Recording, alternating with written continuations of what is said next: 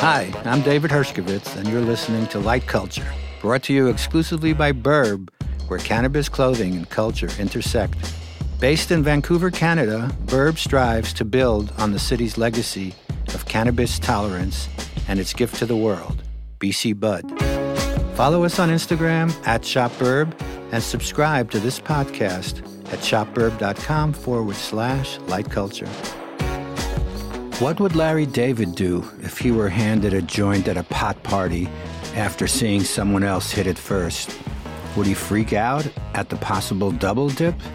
I discussed this burning question and others with Lizzie Post, the author of a new book, You Don't Know You Need.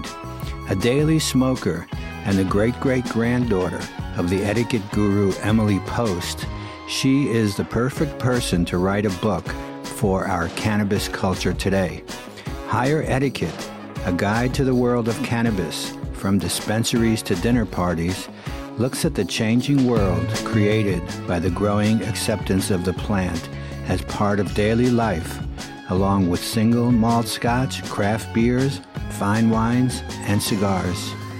What's the etiquette of entertaining at home when some guests smoke and others don't? How do you handle a pushy person who calls you an idiot for smoking pot? How open should you be with others about your medical marijuana use? What about play dates and parents who are concerned about your smoking? She calls herself a girl from Vermont who grew up next to a dairy farm. I probably should have asked her what other kinds of farms did she grow up around. You know, wink wink.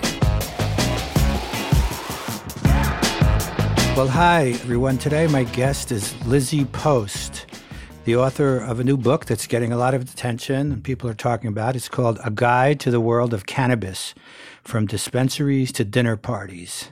So I had the good fortune of reading it. I love the tone of the book, by the way. It's so adult, I think. I, lo- I love the packaging. Thank you. Gives you the impression that this is a book you should hold on to and refer to, you know, in a different kind of cover and all that. In addition to the word of etiquette, the book is also kind of a primer on cannabis for anyone who, you know, who needs to know the difference between all the various subjects you bring up and the, whether it's CBD or the different strains and all those lots and lots of interesting stuff. It's not trying to be flashy or hippie, trippy, no tie dye graphics. it does have tasteful illustrations. And nevertheless, you know, if nothing else, I think the book gets you to think about the world in a different way, given that, you know, we have grown up in this kind of disparity that you talk about, whereas from a, from a time when it was completely illegal to today where it's legal in various degrees, depending where you happen to be standing. Mm-hmm. And uh, I also just want to add that Lizzie is also the great great granddaughter of Emily Post, who wrote the amazing classic Etiquette Manners for Today, which is now in its 19th printing. So she's got the genes for this. Thank you. So, uh, first question I wanted to ask is so t- today, what do you think is the number one etiquette violation or issue that seems to come up and it's the hardest to deal with? I think the hardest one for for the cannabis community is the the judgment that a lot of us experience. Um, and I did want to make just one note. The title of the book is actually Higher Etiquette. Oh, I'm sorry. Um, and the... you had the subtitle going, which is great because it's the descriptive portion of it. But I did want folks to know oh, that the you. title of the book is Higher Etiquette. And I think that when it comes to judgment, what's really hard uh, for our community is that on the one hand we get the judgment coming at us, but on the other hand we can also be judgmental towards others um, because we're we often feel like we're coming from a very defensive place. We're a culture that has often been stereotyped in certain ways, and yet we're an incredibly diverse culture and community, um, and a very lots of broad uses uh, for the plant within the community. And the more that we can get people to understand that lots of different people engage with this in lots of different ways, I think the more that we're going to see that judgment lessen. But I myself fall prey to it. I was at a at the National Stationery Show last week, and we certainly had higher etiquette there and it was uh, really great to have it among the entire collection. But a couple people did pick it up, and one gentleman in particular said, Oh, pot etiquette? That's just stupid. Smoking pot is just stupid. And, you know, here he's talking to someone who's a daily consumer and he's not aware of that and he's talking to a, a, brand that he does respect and really like. He said he was a fan of Emily Post, and it would have been really easy to fire something back at him in that moment, but that wouldn't have been very polite. And so I tried really hard to wait in the conversation and instead just say, "Oh wow." You and I have really differing perspectives on this. For me, this is my experience with it. And I find that when I come at things with that kind of positive confidence about my own experience with cannabis, that other people are less willing to then just call what I'm doing stupid or to, to tell me um, that I'm a bad person for doing this. And I think that the more we can have that kind of patience as we move forward, eventually we won't encounter those kinds of conversations as much much because the time will just have passed on and and people will yeah, take it for granted. People will be more aware, I think, and they'll they'll be aware that it's not something that it's not just a, a one note thing. And there will always be some folks who just don't like it and want to want to leave it in the the category of things that are bad. But um, I think you'll see a, a, greater acceptance overall as we move forward with time, especially if we get federal legalization to help it happen. Yeah, I think a lot of people probably still carry over from those days with the cultural divide, where as you know, smoking or starting to smoke back in the '60s really indicated that you were separate from the mainstream, that you had different views. You people would gravitate to each other just because they had long hair and smoked a joint, and they thought they could right, be friends. Exactly. You know? So, do you think that's still a holdover today? That people still think of that as what, like this gentleman you were referring to? It seems like it was more like a reaction to the idea of, of what it means to smoke, even though I'm sure. Uh, you've discovered that it probably crosses all demographics it really does. It really, really does, especially when you open up the medicinal side of it. I mean, then you've got uh, I was just hearing about parents of a, a, a, child who is having seizures who use it. And when that's the medicine that keeps your child safe and healthy, or when that's something that you in particular use uh, medicinally, I think it, it really does carry a different weight. And the hope is that as more people understand the plant and how people engage with it, the the less stigma will be attached to it, and it just it won't be a thing. You won't have that kind of carryover of the the stereotypes. And it's also not to say that the stereotypes are bad. Those are also groups of people who consume cannabis and celebrate the plant and love the plant. And so we don't want to demonize those stereotypes either. But do you think we should be held up to the same standards of etiquette in, in both of those groups? I think that no matter what, um, at least from the Emily Post perspective on etiquette, we really look at guiding interactions from a place of consideration, respect, and honesty. And that really crosses all boundaries um, of our populations, and it's something that that anyone of any population can embrace and implement in their lives in order to build better relationships with the people around them. Whether that's a, a quick interaction with someone, or whether that's you know someone within your family or your workplace who you who you engage with on a more regular basis. Yeah, you referred a little bit earlier to the judgmental part of it to others. But what about people who are judgmental to themselves because they've been told all these years that they've been doing something terrible, you know, and, and been looked down on by society? Right. We talk about that in the book that shame is actually one of the biggest hurdles that the cannabis community has to get over. Um, and to get to the place where we're we're positive in how we self-identify as cannabis consumers. And I myself had to go through that. You know, I noticed prior to doing the research for this book how often I would I, I, would use self-deprecating language or you know I would say oh yeah you know I still smoke pot still love it even after college you know you would say things like that. And now it's just it's just a part of who I am and what I do and what I enjoy the same way someone else would be, you know, a big fan of craft beer or wine or, you know, smoking meat or making confections or baking, you know, different things like that. And I noticed that when my own language and attitude changed, that other people accepted me and what I chose to do a lot more easily as well. And I think part of that does come from having that positive confidence. It's been really nice and it's it's tough because it's it's not how everyone is experiencing uh, cannabis or even their own self identity with cannabis right now. But again, hopefully, the more mainstream it gets, um, the more that uh, legalization in, in both kind of realms, both the recreational adult use and the uh, medicinal use, sort of broadens, I think the better off we'll be. So, are you saying that uh, writing the book, the process of going through this, helped you come to terms with some of that? I think so. I think it, it really did. Um, it it certainly forced me to have to figure out how to talk about it because here it was something that previously in my life I kind of had to uh, be a bit more careful about. And then when you're going to have your name on a book, you know, about cannabis, you're really out there to the world with it. And I had to I had to make that jump myself about deciding, you know, how much I was going to talk about, how much I was going to share and how I would have that conversation in a really positive way so that interactions like that one I had with the gentleman at the stationery show wouldn't be ones that would weigh so heavily on me and wouldn't be ones where I would be accepting others' judgment so heavily.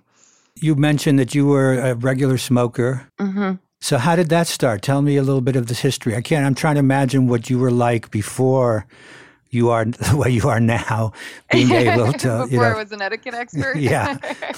Before yeah. you knew how to um, handle um, these awkward situations. Yeah.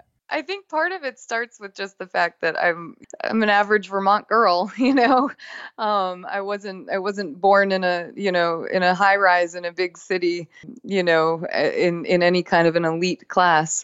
That that wasn't ever who my family was. Well, maybe Emily herself was, excuse me, but certainly not not how I grew up. Um, you know, I grew up next door to a dairy farm and uh, with parents who really uh, put the value on the consideration and respect aspects of etiquette. Although my mom did a really great job of teaching us table manners, um, and she made it really fun. But I would say that it was something I was always drawn to, and I knew I wanted to try as a, a young person, and then did and liked it, and then it went throughout my 20s taking time off from it at certain times in my life and then um, really came came back to it after about a two and a half year break from 28 to 30 and a half and um, and started incorporating into my life more wow. again and really was starting to find a bigger variety of cannabis to choose from which allowed me to have a lot more control over the experience that I was having. And that I found really beneficial um, to this thing that I was always drawn to. And it was something that anyone in my private life knew about for sure 100% i mean it was it was something that was you know either going on at my house or something i would engage with when i was out socializing with friends. And i came from a community where there was a lot of it around so it was fairly easily accepted so. yeah my daughter went to uvm oh so she, you get it then. Groovy um, and even that's a stereotype. But uh, we really you know so it wasn't a huge deal in in Vermont, but it certainly wasn't something that I was going around and and saying out proudly at every single event that I worked as an you know as an Emily Post employee, and I was always happy that when I talked with my family, um, especially about legalization uh, and how much it was starting to become a thing, especially after 2012, that they were really confident that at some point we would write on the subject. And I believe the first interview that I did about cannabis, or the first time we broached the subject, was, and I can't remember the publication, I apologize, but um, we were talking about how in Brooklyn people will smoke on the stoop, and what is that for for the community, for the neighborhood? You know, what kind of an impact does that have?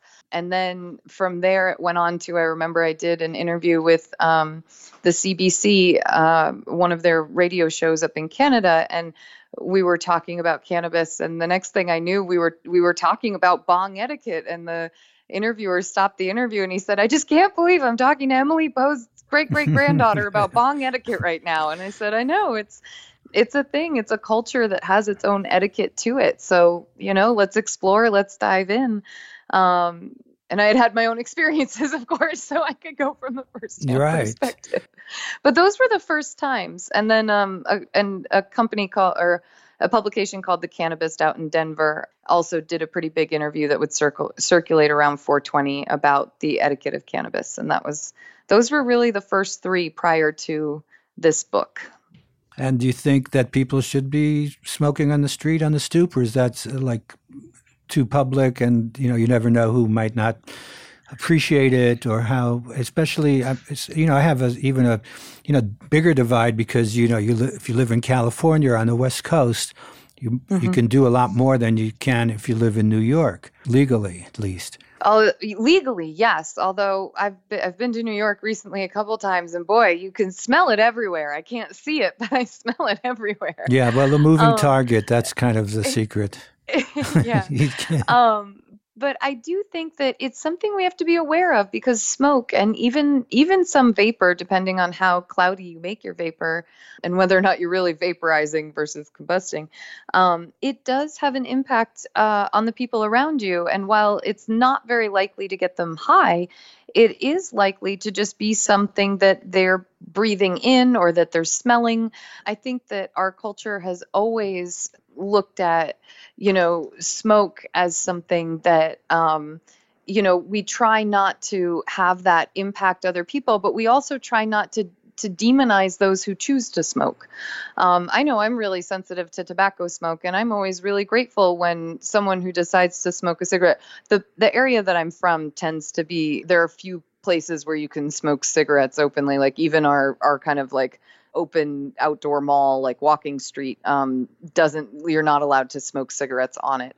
Um, you have to move to a side street. So i come from a place where it's pretty prohibited but there are plenty of places in the states where you could there are still smoking sections of restaurants or at least outdoors there are smoking sections for people. And we still as a community seem to try to not let that smoke um, you know affect other people and uh, certainly not affect kids.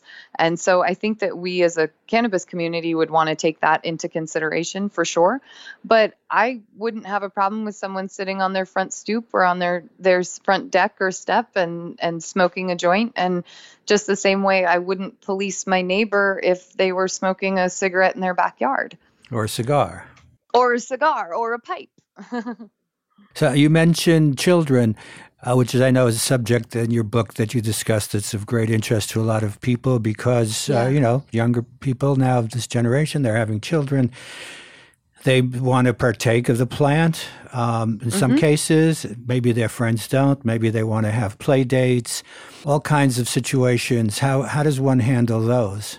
This is a really complicated one, and I'll say that in my in my book tour or on my book tour, excuse me, and in, at book signings where we do discussions and stuff, almost 90% of the time the conversation goes right to the issue of mixed age environments um, and how to handle it, and as well as play dates and how to handle them.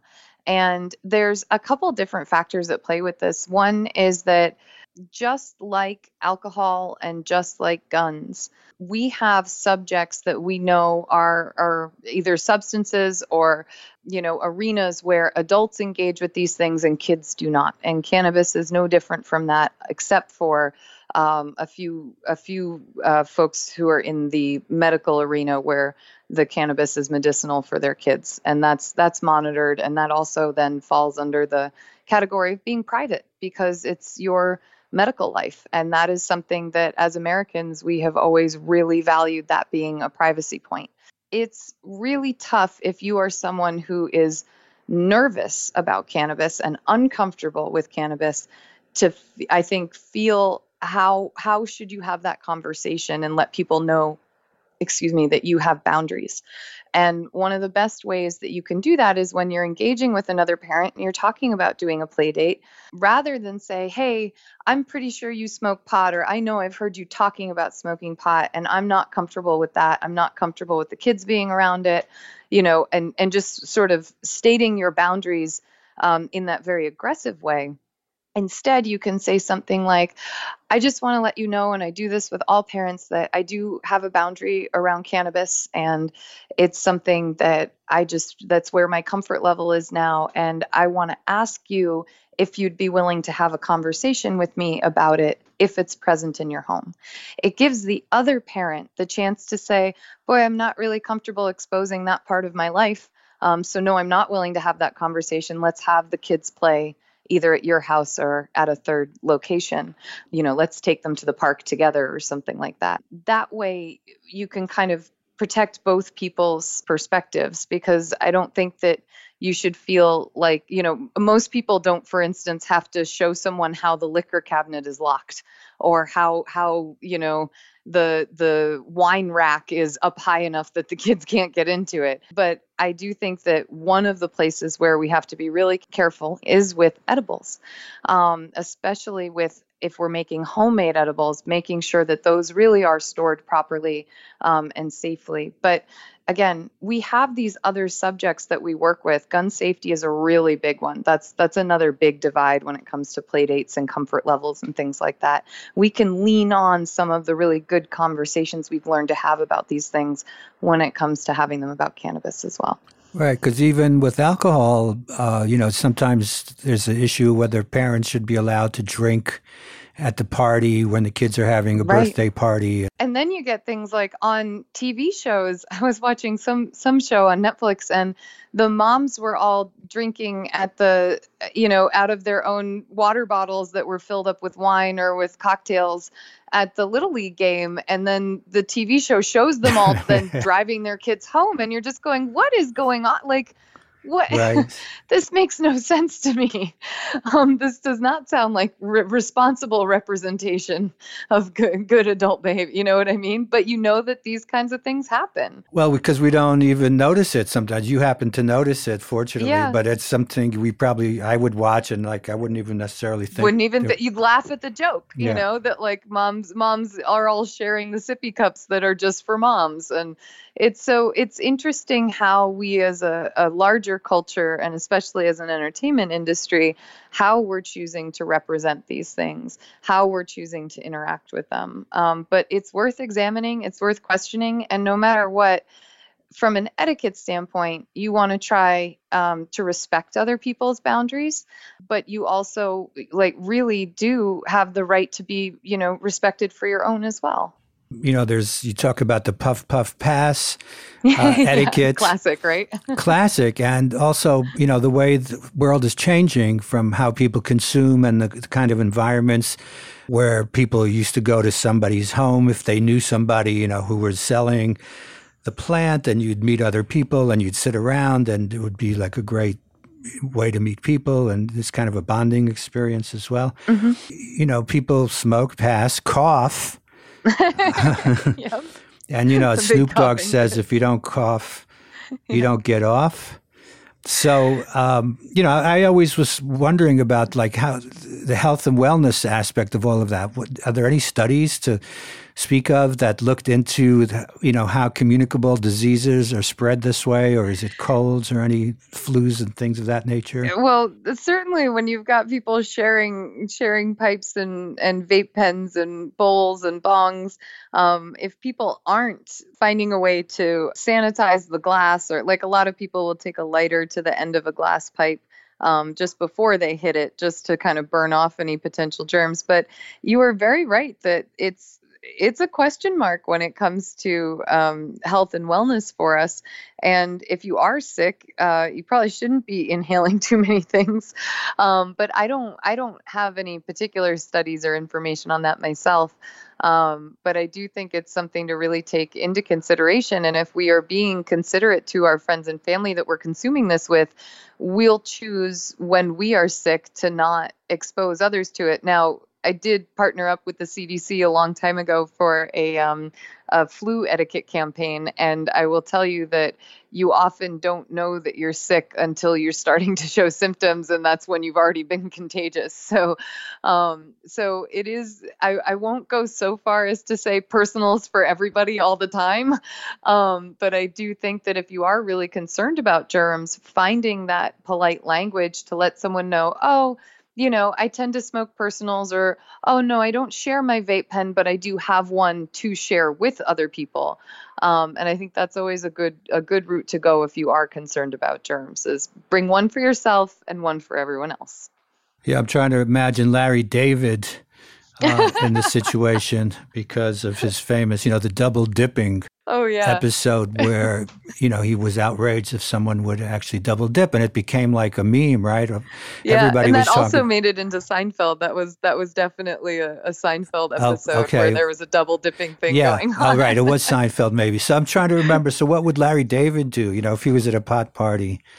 People were smoking and they passed him a joint. if he's playing his character, he's probably going to get it wrong when he does it and get himself into all kinds of trouble and never be invited back. Um, but he, uh, I'm, I'm guessing that it would be something that he would have to you know he would have to think about ahead of time and and i'm sure he would get caught in like the most awkward of all the scenarios yeah. i feel like there's an episode that we should make for this i think know? so i think it's probably in the works already you know um, so you mentioned canada also which yes. we know is the first you know big g20 country that has full legalization so exciting. Right. So, how was that different? Is etiquette different in Vancouver, say, than it is in in L.A. or New York, or is it all one? Or you know, are they just different customs in different parts of the world? I haven't been to uh, Vancouver to know, but from what I know, a lot of the basics are still the same when it comes to things like, you know, just not bogarting the joint, not holding it for too long, uh, you know, just wasting the weed, letting it burn away, um, not burning the entire bowl, but just, you know, burning a little bit of the edge so that you can, other people have a, a, a chance at fresh green.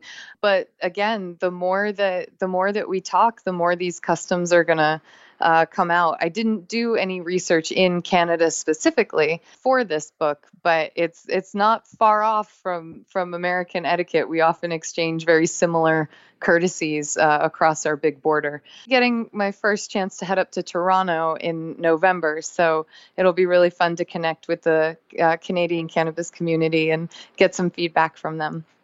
Right, because they've had, you know, at least in Vancouver, and I'm sure in other parts of Canada, sort of like an acceptance without a full legalization. But they had yep. stores, they had, you know, coffee shops, and have a whole generation that was raised uh, this way. And when I was out in Vancouver, the, my company Burb, that you know sponsors this podcast, I was talking with them about this, about given how great it is that the whole generation grew up in you know this kind of normalization and yeah. stigmatization but then they said that even still in in Canada and Vancouver that if you have smoked and you could have you can smell it on you, you know how it mm-hmm. that if you walk into a restaurant you still get looks from people oh. like oh shit what have they been doing? Yeah, right. Or if your eyes are really red or some of yeah. the other classics. Um, yeah, there are some there are some moments like that, but it, it's you know we also we see that with drinking too, right? No, yeah. If we smell like alcohol, if mm. we mm-hmm. look a little loopy, if we look a little off balance, um, or slurring our words, people kind of question what we've been up to. And I think that that's you know a lot about a lot of that comes down to then personal regulation and knowing yourself and knowing the strains that you're consuming or knowing with alcohol when it you know what your limits are um, i think all of that is really important you know we have to we have to pay attention to ourselves and be honest with ourselves about it so, do you think it's possible to smoke too much? Oh well, I think any of us can get too high. Yeah, I um, I certainly have in moments, and then you're like, boy, I can't talk. I'm not. I'm not a good a good socializer right now. Right. Um, you know, I think that can happen to anybody, um, especially if we're smoking strains that we're not familiar with, and that brings up another etiquette point of hmm. when you offer somebody something tell them tell them the strain. And if they're not familiar with it let them know some of the common effects of it. And different bodies react different ways so we have to take that into account. But i for one like typically um, not a whole lot of my uh, crowd that i hang out with on a really regular basis are heavy smokers. And so when they come hang out at my house they are often looking to toke with me but they really aren't going to be able to puff down an entire joint, you know, between two or three people. And so, what I'll often do is roll up a joint that's like half or three quarters of the way mixed with CBD flower so that they're getting just a little bit of THC and can really enjoy. A lot of them enjoy the act of smoking a joint, but they're like, but two hits and I'm done this allows them to smoke for longer, and the CBD helps to mitigate the effects of the THC, or at least the psychotropic effects of the THC. And so they can really kind of enjoy that joint experience without getting too high or feeling uncomfortable. Yeah, wow. I imagine those invitations are highly coveted. No, that's what I mean. That's when I go back to that casual, you know, just a normal Vermont girl in a normal neighborhood, um, you know, kind of experience where, you know, right. just every day. and so, uh, thinking, who did you write this book for? Uh, wondering, because I think it's, did you have a particular person in mind? it was funny and it's a really good question because it was actually a tough balance to strike when you're writing it both for the canna curious those who are curious about cannabis and maybe want to jump in but don't know how but you're also writing to really long time consumers people who've been doing this for generations who who you know before I wrote a book, they wrote the book, you know? And um, it's, you really want to make sure that it feels accessible and comfortable for both of those audiences. Um, and that was a big goal that I had when I was writing is I, I kind of you know, would send chapters out to friends who were very curious about cannabis um, and really had no idea about it, and just making sure that it, it read cleanly and smoothly and like they felt like they could get a good understanding, especially from that meet cannabis chapter that really describes the plant and its compounds and properties and the different products and methods of use. But then I also wanted it to be fun and engaging for people who'd been longtime consumers or longtime growers, where some of these classic elements of our culture are being brought to light. And you could almost laugh or just be like, oh gosh, I totally know that guy, the guy that doesn't pass the joint, you know? Or, oh man, I'm so glad that they wrote about grow etiquette because people come and they touch my homegrown plants and I'm like, hey, don't touch my plants. um, and so I, I wanted it to kind of reach both those audiences. Yeah, and I think it's successful. I mean, I feel like Thank I'm. you. I appreciate hearing yeah, that. because I mean, I I think I'm both of those people because I'm old enough to have been around for the illegal market for many years, surviving yep. in there, and then also now immersed in this new and trying to understand what's going on in the transition. I think uh, because it's coming out the way it is, and the stigmatization, and you know, the, it's changing people's perception uh, people need to think about these things in a different way because it's just more public now. So yeah. it's going to be more open at parties and all these different situations uh, that they're going to encounter that in the past they probably wouldn't have been so, as likely to, to uh, go into a situation where the parents are in another room smoking. I don't, you know, I don't know. And kids are partying no, in this well, other room. that's actually one of the, the examples that doesn't end up in the book, but I'm hoping for hmm. second mm. edition we do put it in. Is that classic party moment where all of a sudden you look around and there's only two of you in the living room and everyone is slowly migrated to the back porch? Like that's not good etiquette. Uh, you know, we want to be inclusive. We want to let people know, hey some folks are going to go out for a joint on the back porch and feel confident saying that to people and inviting them to come and chat if they don't want to participate or to as the host be checking in or spending time with guests in the in the living room who didn't want to go out and be around the smoke. You know as hosts it's really our job to make sure all of our guests are feeling comfortable especially if we're adding elements you know whether it be alcohol or um, or cannabis. And that's just, that's important. That's about taking care of people and making them comfortable in your home and making sure they have a good time. So that's just like being a hostess manners. Do you think yeah. that basically what you're saying is true for whatever the circumstances? You know, I know you have a lot of specific information about situations that arise in this whole new kind of product that people need to think about in yeah. a way. But is this is still the Emily Post principles from day one, right? You got it. um, it absolutely is. And honestly, that was what was really fun about writing the book. And there, I had this piece of paper taped to my wall that every time I kind of, because you have to understand, I went on a huge learning curve oh. when I did the research for this book. Yeah, it was I like, hear about that.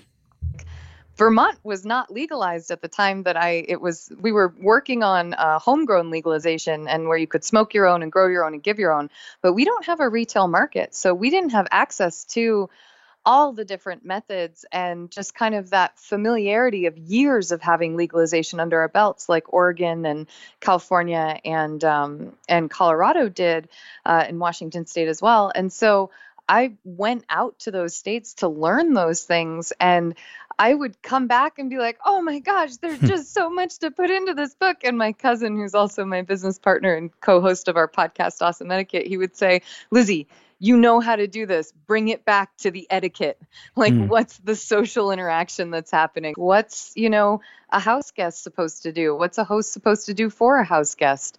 What are what are the classics? So tell me about the research though. So what did you do? You went into people's homes or yeah, definitely the best research of my life. um, I had worked uh, on the proposal. I had run a lot of things by a dispensary owner in Colorado um, uh, by the name of Dan Martin, and he owned a dispensary called Magnolia Roads.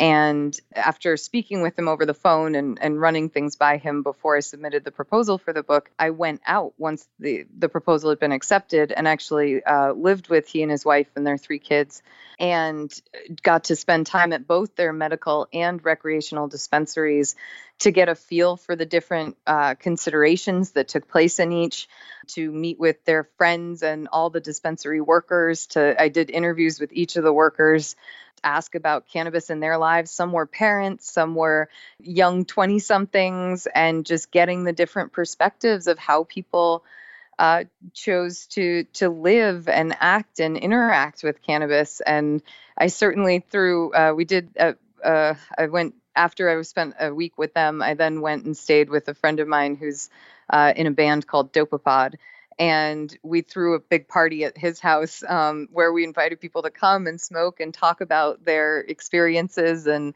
you know if they were from a different region or a different area of the country you know what were the norms in those areas? And it was it was a it was a really fun fun time. I will also say it was the most positive research i've ever gotten to engage in. When you look at things like social media etiquette or cell phone etiquette, I hear just so much complaining going on. And in the world of cannabis, when I was talking with everyone, it was everyone was so positive about sharing and positive about generosity and gratitude and really embracing kind of these these three uh, tenets of etiquette, these three principles of etiquette that we at Emily Post embrace, which are consideration, respect, and honesty. Um, and it was it was just delightful. and that, that doesn't that, doesn't that go along with the plant anyway, which is what one of the reasons people believe so much in it that it does yeah. create those kind of situations of respect, and you know you could be standing around with a very diverse group and suddenly you know everybody's fine and just talking about something in a way absolutely respectfully. no it's so true and the other thing is i've never met a, a community that's so willing to call each other out on points of etiquette and not get offended about it like if you're sitting at a dinner party table and someone passes something the wrong way it's mm. you could it's like you wouldn't ever call them out on that at the table. But if the joint starts to go the wrong direction, or if somebody isn't passing it, everyone will just say, "Hey, man, pass the joint," or "Hey, you know, keep it moving," and yeah. nobody gets offended. It's right, because like, you know that's part of it too. You would do the same thing to someone else if they had in that same position, unless they were a total rookie. So, how would you approach? You know, how would somebody who never has really had this experience and you know finds themselves in a group and you know someone's passing or not or do you think it's ever right to go ask to have a hit on a joint with people you don't know? Well that i think is it's a harder that's more of a you know how how adventurous are you socially and how safe do you feel in that environment to go do that? But I'm a big fan of just admitting where you're at and saying, "Hey, I'm new to this. What do I do to hit this bowl?" Or "I'm I'm new to this. You know, how how many tokes do I take before I pass it?" Um, and when you ask, just the same way if you ask your host, you know, where should I put my coat, or you know, whatever the question might be, I think you're in a much better position um, because we aren't all going to know everything every time, and you shouldn't be expected to. And I know that I've always been grateful in the moments where someone has kind of led the way or been my guide through a new experience. So, for instance, dab rigs. I still get a little nervous around yeah, dab rigs because I'm very worried about breaking someone's dab rig. Well, also they blow up and stuff, don't they? Well, they they don't necessarily blow up, but yeah. They at least I haven't heard of one. But you oh, do. No? Okay. Some people use a blowtorch to yeah, heat it. Other people I mean. use electric ones. Um, and so it's just a little more complex than your average, you know, bowl with a with a little carb on the side. And so it's really really nice when someone really takes you through the process or shows you how to do it first so that you feel like you're doing it correctly. And I always again I fall back on I'm so impressed with the cannabis community. The ego is kind of taken out of it and most people will say, "Hey, I've never done this before. Could you show me how?" Um, and that's it's really nice to see people feeling confident asking that question. And anyone who's new to any part of it should should feel confident asking that. Well, they should. But on a plane recently, I was watching The Breakfast Club, which, if you may remember, if you've ever seen, you know about these. I remember that movie. Yeah. Yeah. So they, there's some weed in there that they're all smoking and passing around, and but also there's this whole thing about have you ever had sex, and nobody really wants to admit that they've never had it. And sort yeah. of with weed, we could find ourselves, or someone might find themselves in a similar situation. They don't want to admit that they're already 21 and they haven't tried it. What kind of kid are you? People are going to make fun of them. No, I don't think so. It's more one of those like, it's not the breakfast for instance, my editor of the book, her husband didn't engage with cannabis until it was legalized. So that meant it wasn't until his um, his earlier late 20s um, when he first started doing it and he could actually go to a dispensary and that was those were some of his first experiences. Um, and i think the, the more we can feel confident admitting that kind of stuff because we all go through our walks of life and and hit markers and milestones at different times. I had a friend. Uh, it was interesting. I I met them through an Emily Post event, and she was in her 50s, and she actually chose to smoke pot with me for the first time, and it was great. And I was so honored that she felt comfortable around me to do that, you know, and that that I could lead her through that experience and make sure she had a good time with it. Education is really important now because you know, for many years we weren't allowed to research. I know the, the subject, and you know, so far behind with regard to where we could be uh, about the properties and the potential, uh, especially in the health and wellness, which were, you know, yeah. is I think a surprise to me in some respects because I always thought that was just sort of a way to get around getting your weed for free you know, just like sort of that's a, that's how I always thought of it. But as it turns out, that's turning it's becoming the biggest part of the whole. You know, it the plant really, has been around, really but a lot of these chemical yeah. things that they're creating haven't been. It's also why we need to to make sure that cannabis isn't listed as a Schedule One drug um, it's really been mislabeled and misidentified. I mean, it's in a class right alongside heroin. I know. And they're yeah. just two incredibly different beasts. And Schedule One drugs, you cannot do the same level of research on. Um, and that's that's you know we've got there's so many reasons why we need to be able to do this research, especially when a large percentage of our population is engaging with this plant regularly. Yeah, and is in jail for it as well. Oh, whole other issue the social justice around cannabis. When your when your state is looking to legalize uh, it's really incredibly important that you are voting for programs that are for for legislation that is going to allow for uh, equity that's going to allow for expungement and other types of um, uh, releasement programs. Uh, I got to say, I've been really proud of my state of Vermont um, that they've been really forward thinking in terms of that. And it's really important. You just can't have a state where you've legalized something and you've got people in jail for it. Um, it's it's not okay. No, that really has to be embedded in any you know future world of cannabis. Absolutely. Uh, you know, it's also uh, when you were speaking about the Schedule One thing, it made me think about, you know, how the world we're in today is kind of a response to the fact that it was miscategorized in the beginning. So there's so much work being around, sort of making this normal. Because it yeah. was put into this mis- miscategorized based on a mistake instead of, you know, if it hadn't been put into that category, we wouldn't have to bend over so far uh, you know, in order to make it more acceptable today. To reverse it. Yeah, yeah, no, and I and you know more than I on that. I didn't even know that it was miscategorized as a mistake. No, um, well, what I mean is that since it was put into category one. Oh, okay, gotcha, gotcha. I thought you were saying that it was it was quite literally a mistake that we've learned about later. Oh no, um, it wasn't intentional. It was intentional. mistake that it's in this yeah, category. Exactly. Yes, I, I totally you know what I mean? Agree. It was put yeah. in there. It never should have been, and because we're coming out of that, that's the the bar that's been set.